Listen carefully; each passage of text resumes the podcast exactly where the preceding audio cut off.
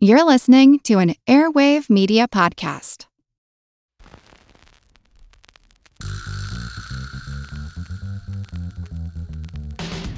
Her Money is brought to you by Fidelity Investments. We're committed to sparking important conversations about money and inspiring you to always be in the financial front seat. Learn more at fidelity.com slash front seat. Her Money comes to you through PRX.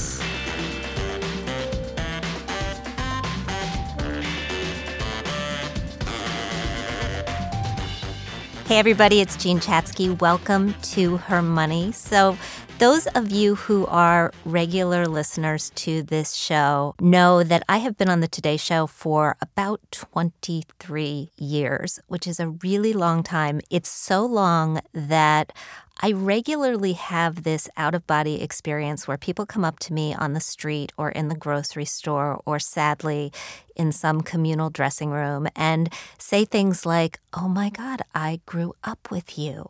And it's always somebody who's considerably younger than me, makes me feel a little old, makes me feel good that they've been watching all this time. But I realized when I sat down or thought about doing this interview that that is exactly what I want to say to my guest because I think we all feel like we grew up with Winnie Cooper. And Winnie Cooper's not here, but Danica McKellar is. and we all know her so well from her wonderful role on The Wonder Years, but also The West Wing. She's been on a number of different shows, so many different Hallmark movies.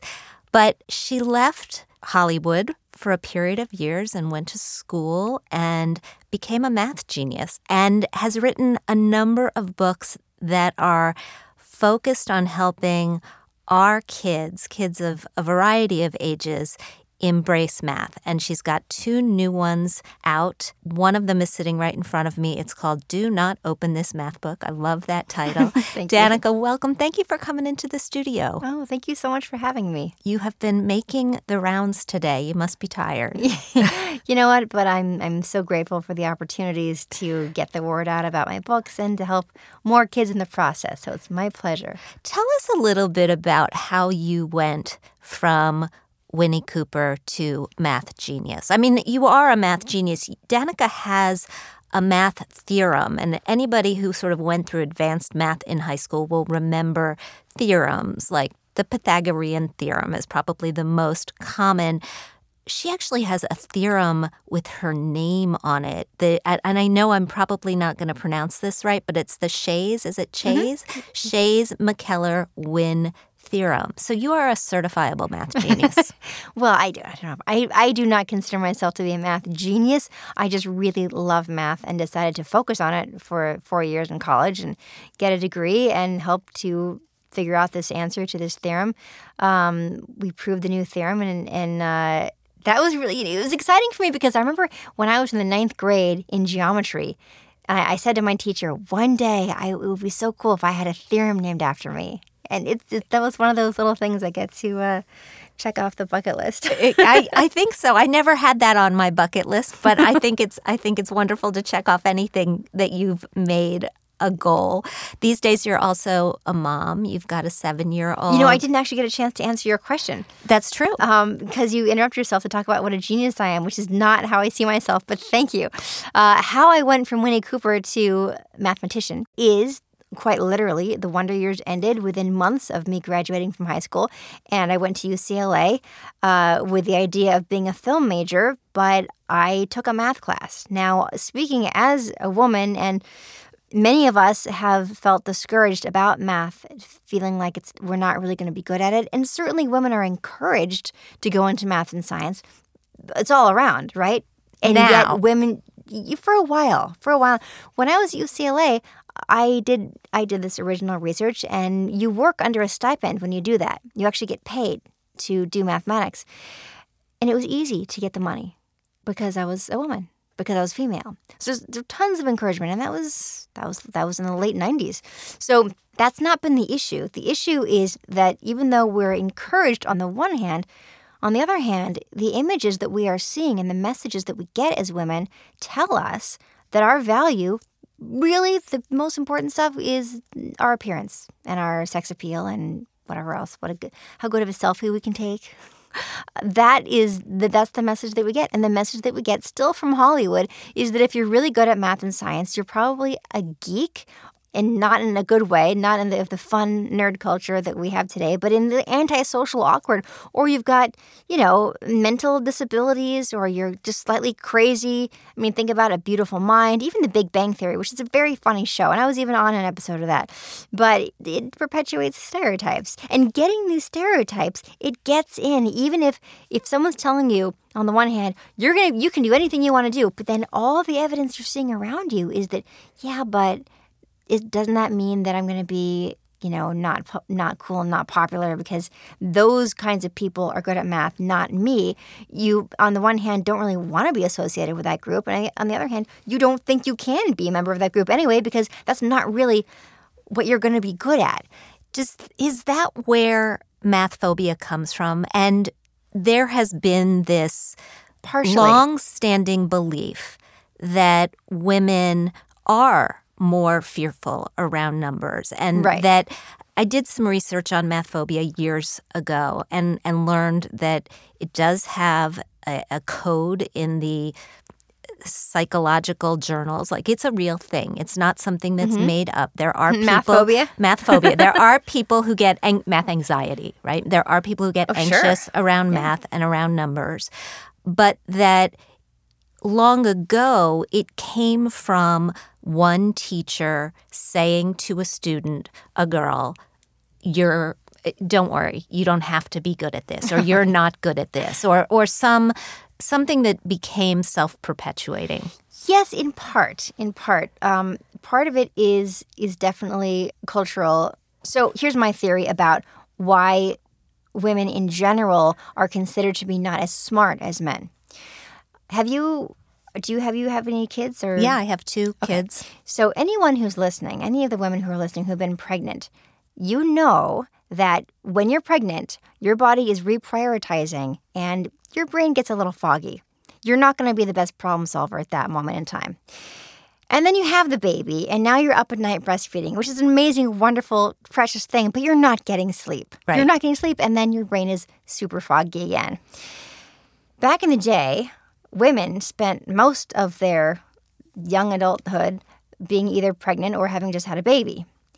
If you spent most of your 20s and 30s having babies, you would not be dependent on in that family to be the problem solver, to be really good for much logic. Why? Your body is prioritizing these babies, and that's super important and a really important, vital job and role to be playing. However, it is not the role of problem solver or sharp wittedness or anything else. So we do have the the stereotype of the wise older woman, right? Mm-hmm. But mostly women were having babies. And that means your brain is not your own. You don't have your faculties. So if that was how women before birth control, if we just had a lot of that going on, of course gonna, there's going to be a stereotype. Of course because it was true. Right. And now those those stereotypes they're outdated but they still but live they on. Still... That is the, that's what's being perpetuated. I don't believe it was a math teacher once saying one thing to a student. It was way be, way before then. This has been going on for a long, long time. And yet, we live in this society today where a lot of people feel boys are being left behind, that there's been so much emphasis put on girls. And so I wonder why the stereotype is still with us. Because old habits die hard. Because if you talk to our moms and our grandmothers, a lot of them, their experience was that, yeah, the teachers, first of all, you have the generations of women who did not have sharp brains at their disposal because they were pregnant and having babies. Then you have the next generation or two where professors are going to say, well, we don't expect you to be good at math, and that's really okay. You don't need to be, and we don't expect you to be because usually the, the girls haven't been that smart in you know college or whatever. You're not going to go into that type of job when you become an adult, so you don't need to worry about it. Um, these kind of stereotypes perpetuate like that, and even when you're being told you can do anything you want. Having these beliefs around you and mm-hmm. in our history, in our recent history, it gets in. Yeah. It just gets in. I was told by everyone imaginable that I could do anything I wanted, I could be whoever I wanted. When I got to college and I was going to be a film major and I considered taking a math class, I was afraid of it. I didn't think I would do well at college math, and there was no good explanation. There's no reason why I shouldn't have been good at math except that I didn't look the part. I didn't perceive myself to be the kind of person who would be good at math because I didn't fit the stereotype in my own mind, despite all best efforts. Follow the breadcrumbs with me now for a second. We go from a culture believing women are not good at math to a generation of women who are underconfident when it comes to managing our own money. Yeah, well, they're un- underconfident in math. So, when I look at the kind of math that's required to do money well, mm-hmm. it is not algebra, it's not geometry, it is certainly not calculus or anything advanced. It is addition, subtraction, percentages, and fractions. Percents and fractions are enough, trust me. That's middle school math. That's when it starts to get a little more complicated. That's when girls start wondering what other people think of them. This is why I wrote my first book, Math Doesn't Suck, for middle school girls, because that's when fractions and decimals are really, I mean, they might introduce them sooner, but that's when they're really converting fractions into percents and, and really having to understand what's going on. Adding fractions together, multiplying fractions and percents together. That is when math starts to get confusing in middle school. That's when girls start becoming self conscious and wanting to fit in. That's when the hormones are shifting. It's a really important time, and that's why I wrote that book for that age. I mean, look, when I wrote my first book, I didn't know there were going to be more books. I just wanted to create a resource for middle school girls to help get them over that hump. So that's why I focused on that. It's a very critical time. Danica, I want to hear more about all of that, but before we do, let me just remind everyone that Her Money is proudly sponsored by Fidelity Investments. We are working together to encourage all women, all girls, to be in the front seat when it comes to our financial health. Why? Because women are in the driver's seat in so many aspects of our lives, managing careers, managing families, and yet when it comes to making decisions about money, too many of us delegate to someone else. One thing is really clear when it comes to investing, you always want to be in the front seat by knowing what you own and what you owe and what your goals are and having an annual financial checkup. And you can learn more about all of that at fidelity.com slash front seat. We are talking with Danica McKellar, who many of you remember fondly as Winnie Cooper on The Wonder Years. She's written a series of books aimed at getting kids and their parents to embrace math, which is just such an important thing when we're talking about embracing money. What do you think we need to do as women who want to bring along the next generation of women who are confident with money. I mean, we are going to have all the money, or if not all the money, most of the money. We already have most of the purchasing power. And yet, when it comes to handling things like our investments, many of us are taking a backseat. Mm-hmm. How do we get past that? Well, I say when kids are afraid of math, they become adults who avoid numbers. And that's just true. It starts when you're a kid. And when I what I say to moms who didn't do well in math or are afraid of math, don't tell your kids, especially not your daughters, but don't tell your kids that. If you have to lie, lie. if, if, if, and if and if they want help with homework and you're not able to do it, in the background, go get some books and or go online and find some help. But in the meantime, simply tell them it's not how you learned it, but let's get you some help because you can totally do this. There is a lot of difference in how math was taught when we learned it and how math is taught today. I love that in the back of your book you have a cheat sheet for parents who don't understand Yes. all of So the this- changes yeah. that came along with Common Core. So this book, Do Not Open This Math Book, the one that came out this week, is addition and subtraction for ages six through eight or six through nine, and it deals with this new math. They're teaching addition and subtraction and multiplication and division for that matter in ways that are more complicated and more visual than we learn them. What it's doing is it's teaching the nuts and bolts of what's really going on when you, you know, carry the one or borrow uh, from the next column over, which by the way, they've changed those names too. That's And regrouping. regrouping and ungrouping Mhm. yes um, so i but then after the kids learn that then they're taught the way that we learned it So I have all that in this book. For parents who just need a cheat sheet themselves. Do Not Open This Math Book is for kids and parents. So kids uh, who are good readers be, uh, between the ages of six and eight can totally do it on their own. Um, I actually I recommend that parents do it with kids because it's just fun. There are a lot of cartoons, there are comics in there. There's a Mr. Mouse character who's afraid of math, and then there's the Danica cartoon, and the two of them have this really fun dialogue throughout the book that just lightens the mood and makes it accessible and makes it silly and fun. And I love the idea of parents and our kids sitting together and having fun with math because when your six or seven year old brings home math homework that you don't recognize, that's just a recipe for disaster, especially if the parent has uh, any insecurities in math. They're going to be like, wait a minute, I thought I wasn't going to have any trouble until al- algebra. Right. Why can't I help my seven year old? So I'm, I'm, I'm, my aim is to solve that. What are you doing to teach your seven year old about money? Um, well, he figures out the tip at restaurants. Um, he when he wants to buy something like buy an app or buy some like addition for his game, then he has to, you know, he pays me for that, and and so we kind of have this little, you know, I mean, it's like a couple bucks. Um, he gets money is um, sometimes for birthday or whatever Christmas. He'll get a little something. So we have a little piggy bank in the shape of R two D two. Because all piggy banks should be in the shape Yes. of R2D2. And so he's very aware of, of money. And how about you? I mean, you came into money very young because you were working. I don't know if your parents put it in your hands or not, but what was your financial evolution like? Do you feel like you you had a wake-up call about money along the way? I've always been a saver, always. So, and I still to this day, if I if I'm making extra movies one year, I have a separate account that I just put money into, and then I pretend that it's not there. You ever play Monopoly? Yeah. You know when you hide Monopoly money? That's called cheating. My very no, no, you hide it from yourself. Oh, okay. I used to I used, I used to hide Monopoly money from myself so I wouldn't realize how much I had, so that I would have that cushion. It's just, just the way I do it. so in life, I have a separate account where I just and I don't ever take money out of that account. I just put money there when if I have extra, like you know, oh, I've got like I just I made more this year than I normally do.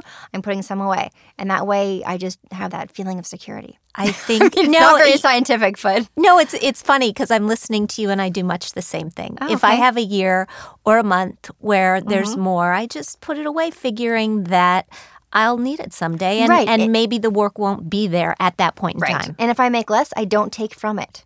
I just scale back. So that's you know that's my method. And that's a method that would work for pretty much everybody.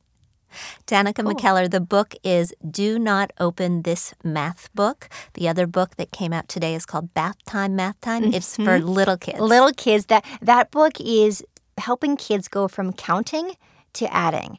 So if your little kid knows how to count, or even if they don't, I mean, you can still start them on this. But the idea of one plus, you know, one plus three is going to be the next number after three if you were counting. So that's how you know it's four. So and it's a very sweet book. It's got these big colorful tabs on it. Beautiful illustrations. Really beautiful illustrations. She did such a great job, Alicia Padron. And um, I'm really proud of it. It's adorable. And I, by the way, I have books from babyhood through high school geometry. And if you go to mckellarmath.com, you'll you'll see all of them there. And there's a big slider button so that depending on your child's age, you can slide the button across and see which books are best for them. I'm on a mission to make sure that kids never remember a time when they were intimidated by numbers. I love that. They always associate math and numbers, starting with Goodnight Numbers, which is my the first book I wrote for little ones, and Bath Time, Math Time, that they associate it with sweet togetherness with their parents, cuddle time. You know, do not open this math book. I've got these fun comics and cartoons in it, so they associate that with fun and silliness. Then my books for middle school and high school, which is th- those are really aimed towards girls, like Math Doesn't Suck and Kiss My Math. Those books really show how being good at math sharpens your brain and makes you more fabulous. I have examples of women who have jobs that use math you might not ever realize used math, and they're they're fabulous, you know, meteorologists or whatever it is that that seem like a fun, glamorous job. You know, she's on TV and look at her dress, and she uses math every day. So I have tons of examples in in my books for that kind of thing too. Well, we love all of this. We've got a couple of copies of this to give away. Thank Oh, you very wonderful. much. Yes. Um, and we're thrilled to have you. Thank you for coming into the studio. Thank you, and I'll see you on Twitter. Yes, absolutely. Kelly's with me in the studio, Kelly Hultgren, our producer. So I was remembering as I sat down to talk to Danica that I got a math award my senior year in high school. You did. I did. I got the outstanding math student in my high school senior year. You know what? I might have received that for my freshman year. Yeah, I loved math. Me too. I loved it up until calculus. I loved it through calculus. Mm, no. but then I went to college and and I signed up for calculus. I figured I actually figured I would take it again in college and it would be easy for me. And the professor spoke to the board. I could not Oh. understand a word that he said.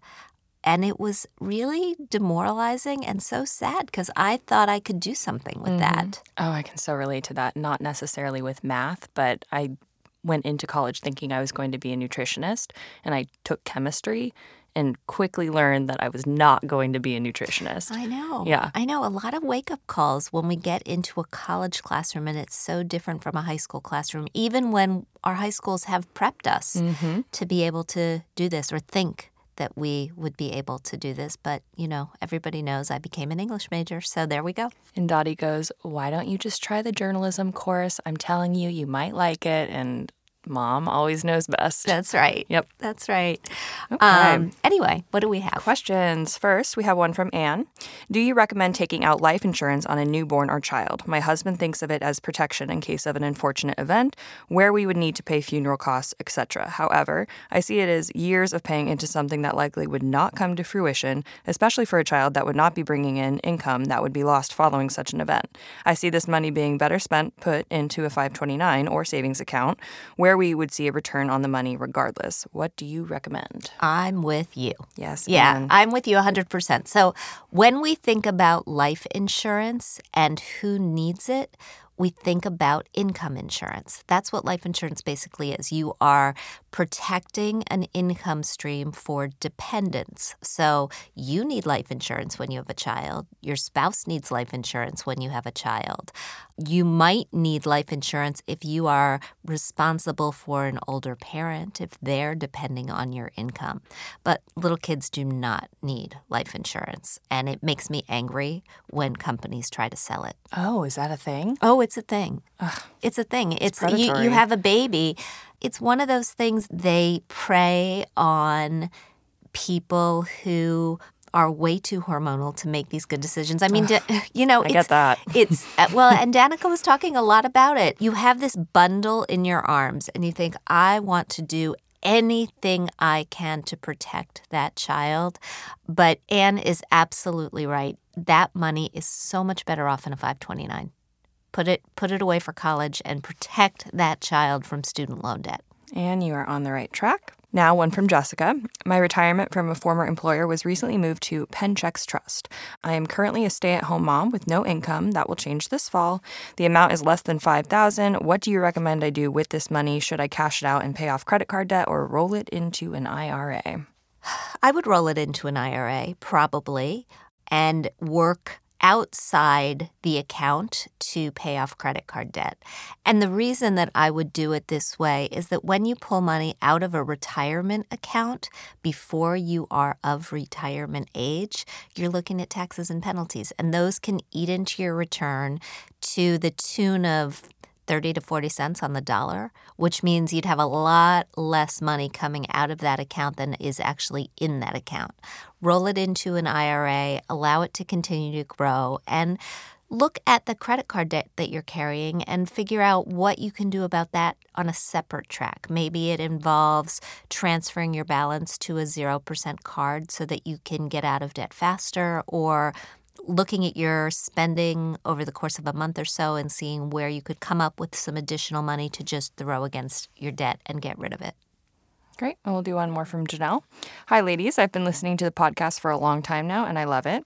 I'm a partner at a CPA firm in the Chicago area, and I have been asked to present in a financial wellness for women series on the topic How do I find a financial advisor who is a good fit for me? Woohoo! I know.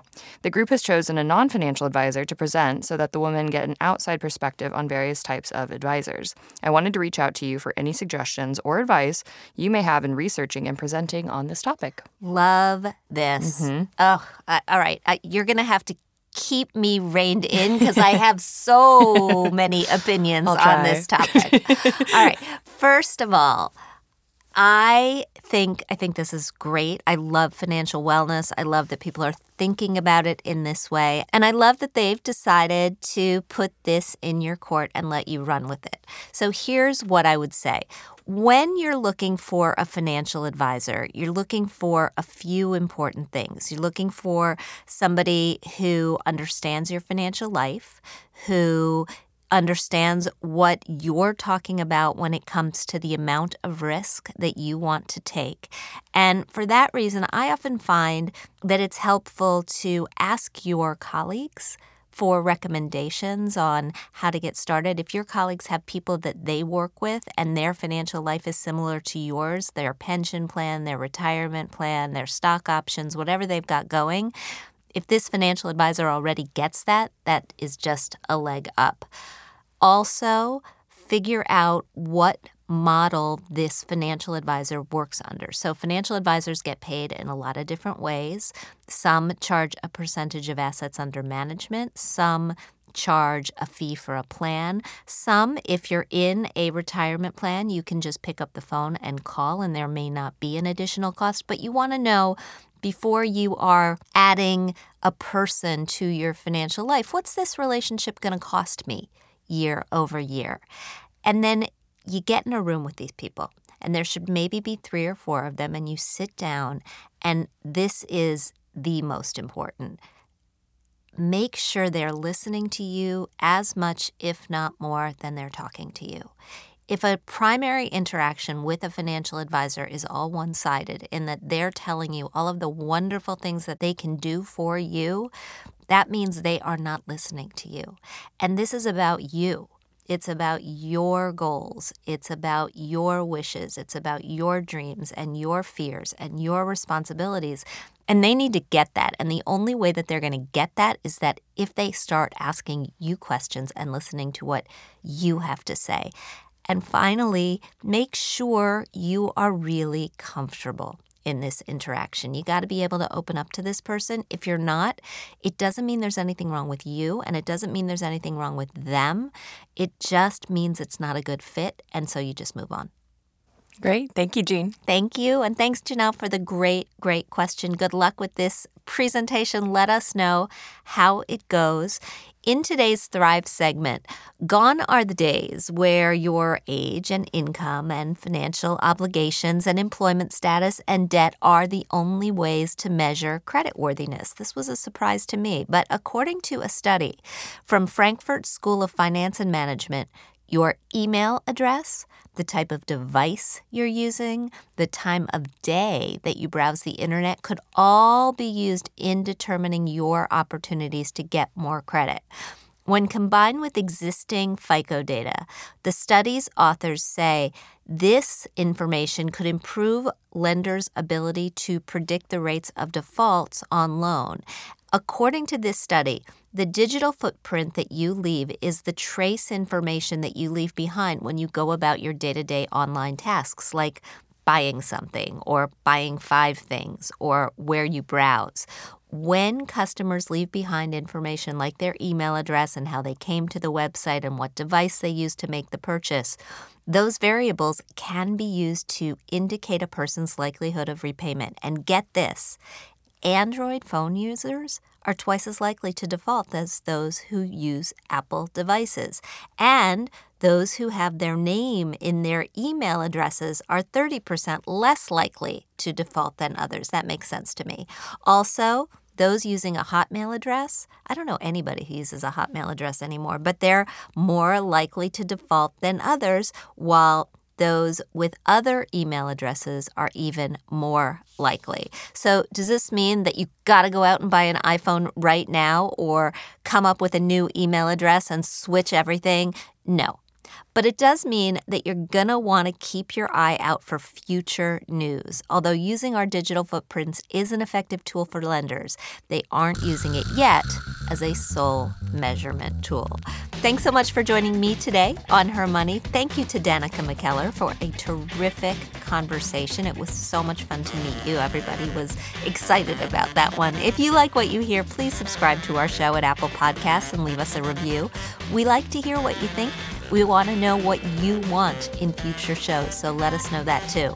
We also want to thank our sponsor, Fidelity. We record this podcast out of CDM Sound Studios. Our music is provided by Track Tribe, and our show comes to you through PRX. Join us next week when we'll be back with another great guest. We'll talk soon.